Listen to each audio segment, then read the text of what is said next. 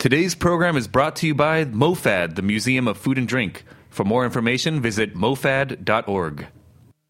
This is Chef Emily Peterson, host of Sharp and Hot.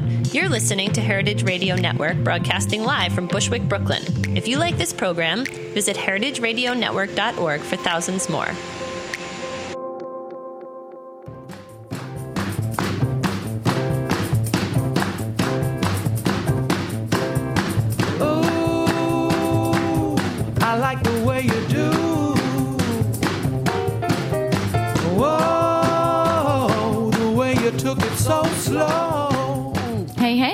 Listening to Eat Your Words on Heritage Radio Network. I'm your host, Cathy Erway. So it's middle of summer, actually it's towards the end, but uh, you might be looking at uh, trees and shrubbery around your area and seeing maybe a berry, a blackberry or something like that and think, can I eat that? What should I do? Can I? And, um, you know, other so- um, sort of herbs, maybe some oniony grasses.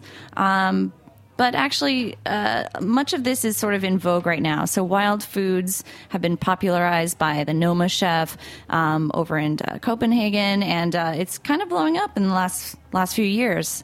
My guest today is actually a professional uh, forager, and he is. Um, his name is Pascal Baudar. He is a wild foods instructor, a self styled culinary alchemist based in Los Angeles. He's been featured in numerous TV shows and publications, and he was also named in 2014 one of the 25 most influential tastemakers in LA by, by Los Angeles Magazine.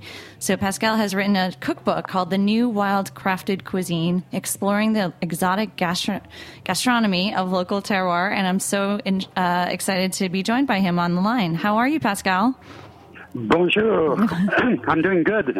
Excellent. Um, thanks so much for this gorgeous book, and uh, it's uh, it's really eye opening because uh, I've taken some foraging tours. I've made some salad using dandelion greens, but you have a crazy arsenal of techniques and uh, just know how. Um, and just to kind of throw out some some hits out there, you, you've made um, you've taken various barks to make smoked vinegars. Um, uh, you know, you've taken you've created insect sugar to brew primitive beers. I'm talking like next next next level uh, wild food cooking. So, I, actually, if I may start out, um, Pascal, I got to admit something. I was looking up uh, in the news because you know this is summer. Maybe a lot of people are foraging or just trying in the first, you know, for the first time to pick something in the wild. Um, I was looking around for some reports of somebody dying from like a mushroom that they didn't know was poisonous or something like that. And lo and behold, I really couldn't find anything. Like I was trying to be like a devil's advocate, but this doesn't seem to be something that happens. So that's good. I don't know. Have you seen that? you know, you know, it's interesting. At, at this time of the year, uh, what you will be looking for is actually, I mean, in Southern California, is actually seeds. And seeds are completely everywhere, and people have no idea. They look at the environment and say, "My God, this is so dry. There is nothing to pick up," and they don't realize they're surrounded by gourmet seeds. Wow, gourmet seeds. Uh, what would they look like? Because you've made pickled acorns. I didn't know that was something I could eat. Uh, what are some of the uh, what are the other seeds we could be eating? Well, a good example would be uh, right now. We uh, you know, in in near Los Angeles, we have tons and tons and tons of wild mustard. Oh, wonderful! Yeah. and it's actually a very invasive plant and uh, we probably have like seven or eight different types of mustard and the range the flavor range will go anywhere between broccoli to wasabi Oh, yeah. so so this time of the year i actually collect a lot of black mustard seeds and i use them to make gourmet dijon mustard for example That sounds great. Another seed that you've um, provided a recipe for here is something that is very trendy right now. It's chia seeds. And uh, Yeah. they can be quite expensive, but apparently you can find them in the wild, which I did not know. Yes, actually, the, the seeds that you buy at the store are not the native seeds. Uh, the native seeds on, in our area, uh, I have to pick them up in the desert, uh, and those are the golden chia seeds. So it, it's a similar flavor, but the seed pods are much smaller, yeah. and the color the color of the seeds are different. So it's much more work to actually collect. How, yeah, I would imagine. How exactly do you collect all these tiny little seeds? without spilling them? And uh, Well, I mean, some, for example, mustard is pretty easy. It's everywhere. Okay. So I basically grab the seed pods and I put them into a, a plastic bag. It doesn't take me a long time. And then I come home and then I basically just uh, trash the bag, like bang on it with a stick or walk on it. And I open all the seed pods and they fall at the bottom of the bag. And then I, I create a little hole at the bottom of the bag and collect all my seeds. There's still some shaft there, and then I just blow on the shaft. The shaft blows away because the seeds are, um, how to say, more heavy. And then there you go. I, I can collect two or three cups of mustard in one morning. Wow. So that sounds like kind of fun. You kind of like shake them out and separate the seeds Yeah. and uh, go Yeah. from there. Cool.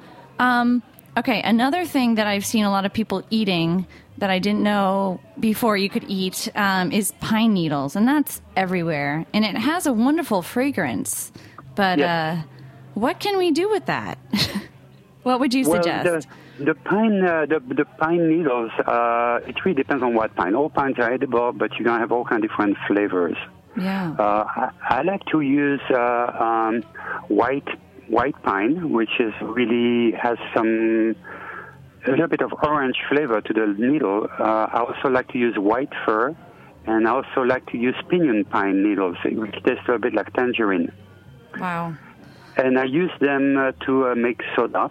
Uh, I don't know if you know. It's not in my book. It's a new Yes. discovery. But uh, the unripe pine cones are actually loaded with wild yeast.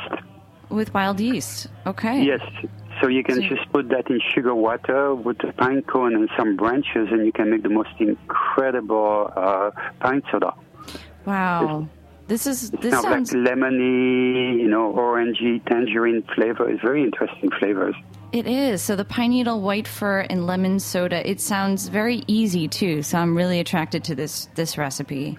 Um, and I, I understand that pine needles are packed with vitamin C. So That's correct. yeah. So wasn't it an earlier way of sort of uh, preventing from scurvy too? Just grab some some uh, leaves and or pine needles and kind of munch on them. Yes. I think I remember yeah, seeing that. And, and the survivalists actually make a tea out of it, and uh, the tea actually tastes like lemon type of thing. It sounds wonderful. Why aren't we doing this more often? You know, pe- people forgot. People Okay. don't don't know anymore. Yeah, people have been, you know, going to the markets. It takes one generation to lose everything. Like my grandmother still knew a lot of this stuff, Mm-hmm. and she used to go foraging and go into the garden. And then my mom uh, kind of decided, you know, stopped doing that and went to the store. Mm-hmm. And everything got lost. So it takes one generation, and all this knowledge is gone. Mm-hmm. People have no idea of what is in their surrounding. Like none. It's, and there's it's probably 450 different ingredients that I can collect in the wild. wow. And uh, That's more than, yeah? oh, go ahead. That's more. I'd that- say it's more than the Santa Monica market, for example. It's true. And it's probably um, healthier in a lot of ways, too. Um, so, Pascal, tell me a little bit about how you came into foraging and uh, how you learned it and, and, you know, who taught you? Um, your mother? A lot of people Mm-hmm. told me. So I basically grew up in Belgium in a tiny little town of maybe like 3,000 people, if that. Mm-hmm. So nothing to do. uh, and, uh, you know, I grew up kind of like in the 19th century in a small farm, you know. Uh, and we had a garden, we had rabbits, we had, uh, how to say, uh, um, chicken, and I spent most of my time in, you know, basically just wandering the woods as a kid, and you know, I started learning that way uh, how to collect hazelnuts, walnuts, you know, how to collect stinging nettles, and uh, make food out of it. So it was normal for me, and. Uh, the elders at the time, you know, still knew all this good food that, you know, the nature was not looked at something weird or something that you cannot touch. Nature was looked at something that you can work with and also uh, as a source of food, you know, and how to do it the proper way. Right. And, and then in the 90s, I was at this, you know, I traveled all over the world, and then in the late 90s, I was actually living in Southern California. And I became interested to take a look again at, you know, local wild food. And I probably did 400 classes with all kinds of people, from survivalists to native people to botanists, anybody who could teach me. And I became obsessed with really looking at the, the flavor not only of Southern California, but looking at the true the true flavor of an environment, be it in Vermont or be it in Southern California or Oregon. It doesn't matter. You basically have an, a terroir mm-hmm. with very specific flavor that are really pretty much untouched by people.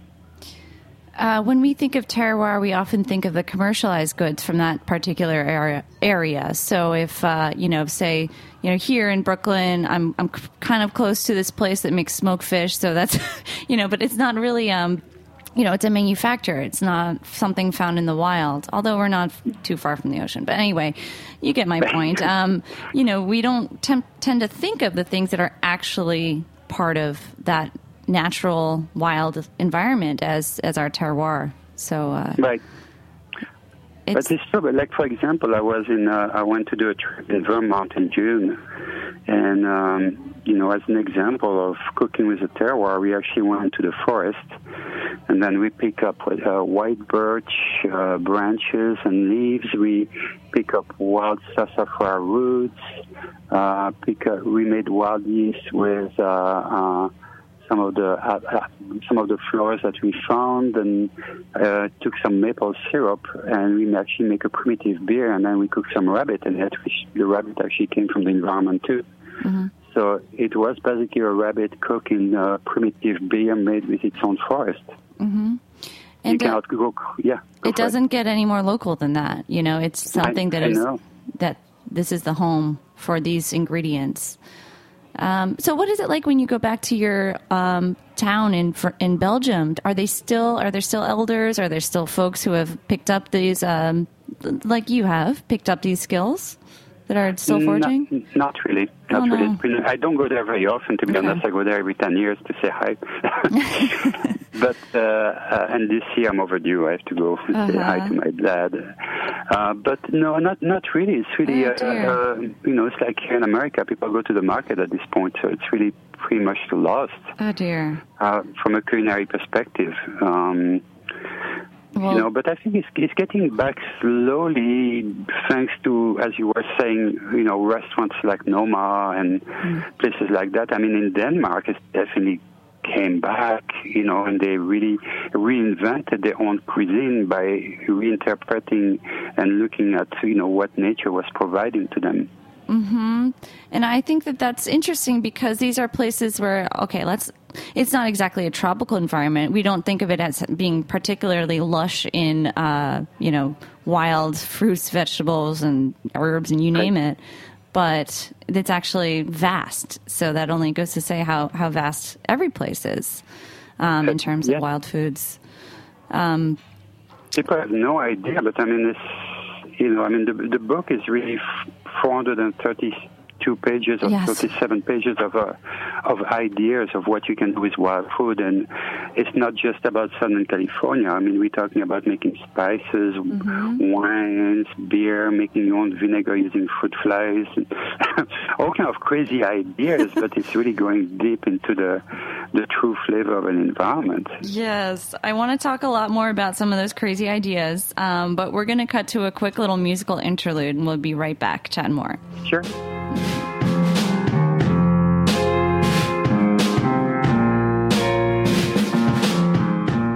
And this is Walking Like a Cowboy by Takstar. We'll be right back.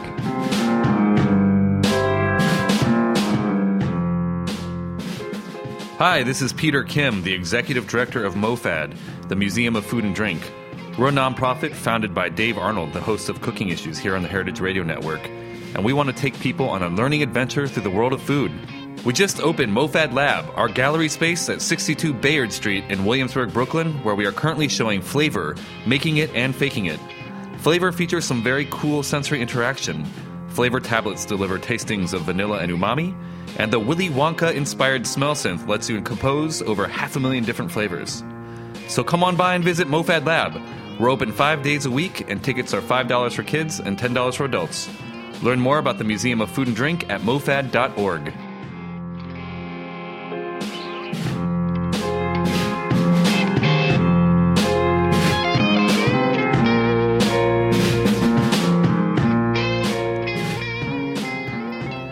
we're back. This is Eat Your Words, and we're talking with Pascal Baudar, the author of The New Wild Crafted Cuisine, exploring the exotic gastro- gastronomy of local terroir. Um, so, Pascal, we were just talking about um, how this is sort of like a lost art, learning how to forage. And uh, I'm curious if you have any tips, because this is a wonderful resource. This book, you know, as you mentioned, has hundreds of recipes and ideas um, for what to do once you grab things like, uh, you know, pine needles, as we were discussing, um, things you can easily find, and and even more advanced things that you can, you know, look around for a little bit more. Um, so this is invaluable. So thank you so much for sharing some of these folksy uh, knowledge uh, that you've learned. But I'm I'm curious what you would say to somebody who's just starting out and maybe um, a little bit uh, intimidated by the wild. Uh, you know, how should they approach? Uh, should they take you know, one thing at a time? Should it focus on, say, one kind of mushroom and go for that, or just kind of keep your eyes open and look all around you and see what might be an edible green? Okay, so the best advice I can give to people is uh, find somebody local who can teach you. It's probably the best advice I can give you. It's really hard to study from books. Uh, you know, you basically need uh, somebody who can teach you. I mean, look, plants. You know, the way I teach people is, you know, you can smell the plants. So you have to take a look at them, look at the details. You know, how do they feel? Mm-hmm. Um, you know, what is the how to what is the best environment for flavor. So there's a lot of things that you can teach people, uh, and, and really the best ways. It's really uh, a knowledge that is being given down by people to other people. Mm-hmm. It's really at one point you can become independent, but it takes a yeah. while. So if you knew, just find there's tons of local people. Uh, just Google it. You know, find you know instructor, wild food instructor, and then you know I know in Brooklyn I think you have like three or four people teaching. Yeah. On that there. note, I might give a shout out to Wildman Steve Brill who's yeah, exactly. Uh, yeah, long yeah. time foraging expert here uh, for Central Park, Prospect Park, and all sorts of places. So, yeah, yes. There's Marie Marie Viljoen is another one. You know, there's a bunch of people. Uh, Leda Meredith is yes. another one too. Yes, we've you have a bunch of people. And um, uh, the next thing you you can also teach as an instructor is also sustainability because you know it's not just about taking taking, but also it's about you know learn to live with the environment and also exchange with the environment. So my philosophy is to actually plant more than I will ever take, for example. Wow. Yeah. That's that makes absolutely all the sense in the world. Um, and I love the idea of like this not being something you can really just study but from books. You need to learn hands on from somebody yep. who knows. And I, you know, the idea of um, sharing that knowledge once you do become an ex- expert, I think is really important um, because not everyone's going to take it on. So you got to kind of plant your seed wide and far, so to speak, with yeah. uh, sharing this, uh, you know, something that could easily get lost through the years. Um, this book is obviously a tremendous effort on that behalf. Um, so, what is it? Um, I mean, I'm intrigued by um, you know the differences you found in the U.S. between uh, where you grew up and where you're from. Uh, what what inspired you about um, California and its terroir? Well, originally it was from a survival perspective. So, 1999, we're talking Y2K. Okay. So the end of the world okay. was coming. but I started to I started to think again in terms of like, well, you know, what will happen, and you know, how to find food. And I did a lot of class with survivalists, and uh, I found out that there was a bunch of incredible flavor, but nobody was really doing anything with it. Oh. And that and that's why I became obsessed. I'm going like, gosh, so many flavors, so many good stuff, but you know, this is We're gourmet sitting food. on it, yeah. And, and nobody was doing gourmet food with it. So I started to really investigate what could be done with it. Mm-hmm. Uh, by the way, uh, I live in Los Angeles, so I would say like 90 to 95 percent of what we forage is actually non-native. Mm-hmm. It came from Europe. Interesting. So I'm, I'm, completely at ease in the environment because it's practically, practically the same stuff that I find in uh, Belgium.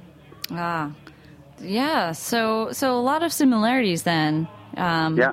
Well, that's good. Um, same, same, thing in New York, by the way. You probably there is so many people that came from all kinds of different countries. Guess right. what? You got the seeds that came with them. Yeah. I, I well, we don't have all that all that you know goodness that California typically has, but um, you know, for instance, I'm looking at uh, your all your recipes for olives, which I'm very jealous about. Right. So olives are all over Southern California, and uh, you know they just fall off the trees typically. Um, Yeah, but they're not native. For example, they all came from Italy. right, right. You know, we have figs. We have figs everywhere. It's also non-native, so we have a tremendous amount of stuff. But yeah, it's all basically just came from Mediterranean area. You know what's one thing that is in my area? So I'm from New York, New Jersey, and um, I've always seen mulberries just fall all over the place. And, you know, those red, or not red, it's like blackish blue, you know, they get Right. stomped on and just smush, and then they start to smell fermented as they decay on the pavement all Yes, over the exactly. place. That's perfectly good berries, isn't it? Yes, just- so you can actually do mulberry wine. That you can make mm-hmm. mulberry vinegar. You can make mulberry sauce. I mean, the amount of stuff you can do is unbelievable. Yeah, it is really unbelievable that we're taught not to eat that. That that's what I recall growing up. I know it's so funny. Okay, so so you know, a, a lot of this has to do with education. You know, should we just you know kind of keep our eyes open and uh, recognize wild plants for what they are? And I love that that message that you share um, You know, tremendously. It- to be honest, eighty percent of what you see in the wild can be used for culinary use. Mm-hmm. Maybe only five percent will kill you, if that. I So love you're talking like eighty percent. Yeah. Right, right. I mean, when when you say it, and this book makes so obvious, it we feel so. I just feel so dumb. But you know, if I go and talk to somebody like my coworker or something like that, they're going to think I'm crazy if I suggest eating something. So it's just we have a little bit of a bridge to to, to cross, but it's we're Yeah. getting there. Hopefully, you know, that, that, that's what I do in my class. We actually go around and then I, get, I make a little bit of food at the end so people actually Yeah. can eat. And they suddenly you see this light going in their head, going like, "Oh my God, this is good. This is gourmet food." Yeah. right, right. Um, for instance, I love the simplicity of your rosin baked potatoes recipe. And um, so you take the what what exactly is rosin? Could you ex- help uh, explain what? Rosin. So rosin is actually clarified pine resin. Yes. And in the old days, uh, and it was mostly on the East Coast actually, uh, in some location they would actually uh, boil or basically produce turpentine. Uh, and the way you produce turpentine is by removing turpentine from resin through boiling and, and all kind of different stuff. And they will take whatever was left after the process, which is pretty much resin that has been boiled over, mm-hmm. and which is now called rosin.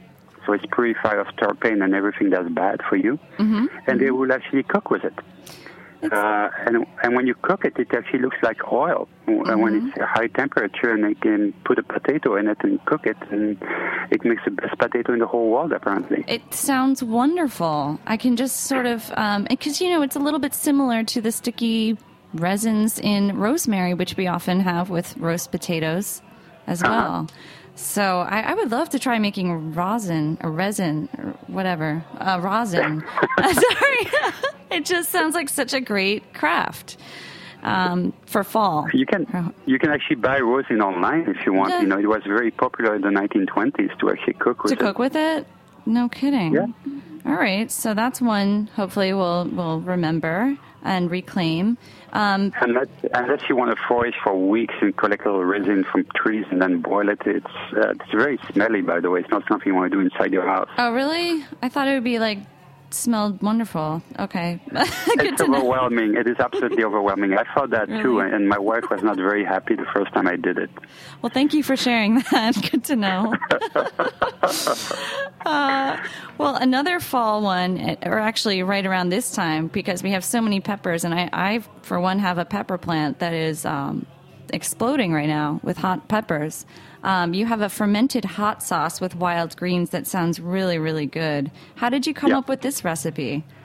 Um, Well, I, I do a lot of fermentation, uh, and because I'm a forager too, so I basically just started playing around with mixing wild greens like watercress, curly dock, all kinds of different stuff like that with my with my peppers, and uh, basically just do a regular fermentation with it, and I was surprised. It's really delicious. Uh, Awesome. I'm even using I'm even using insects right now. I'm planting insects with that. that you insects in this hot pepper sauce or just in general? In, in the hot pepper sauce, but Wow. that's going to be for the next book, not Okay. this book. oh, okay. So you're writing about edible insects that you can forage? Is that oh my? God, yes, Yeah. there's a lot. That's so exciting because you know we're the you know the protein of the future as as everyone is saying now is uh you know insect protein, which Yeah. uh it's it's very efficient and it's healthful and uh it's exciting. So um so is that your um, next project then a cookbook about uh wild insects? No, it's going to be like another book similar to the first one, but going Mm-hmm. even deeper because I've got just, it's endless the amount of ideas you can have. Oh my goodness. So it sounds Yeah, like you you're just exploding with ideas then for using these foods. Oh, the more you get into it, the more you the, the more you realize, you know, the amount of stuff you can do. I think my next book's going to be about making primitive beer Okay. using wild plants, and then after that, I'm going to do probably the, you know, the the the new uh, wild crafted cuisine two or something like that. Like Yeah. the book about it. There's so much to cover. Maybe a different state too. Maybe I can go to Brooklyn and You- a book from Brooklyn. I sincerely hope you do. I hope you do uh, some demonstrations so that um, we can all learn from and uh, uh, maybe some dinners too. I'm definitely going to them if you do hold them. uh, that sounds great. Um, I really uh, this book is such an eye-opening kind of uh, tome. It's and it's very substantial. So I'm gonna. It's going to take me a while to, to get into the hang of everything here, but I'm definitely looking forward to the next. And uh, uh, I guess that's about all the time we have for today, Pascal. But thank you so much for sharing. Um, and I hope everyone checks out the new Wild Crafted Cuisine, exploring the exotic gastronomy of the local terroir, just out from Chelsea Green this summer. And uh, thank you so much uh, for joining us today. You're very welcome. Thank you so much. Excellent. Um, I see everyone at Heritage uh, Radio Network next week.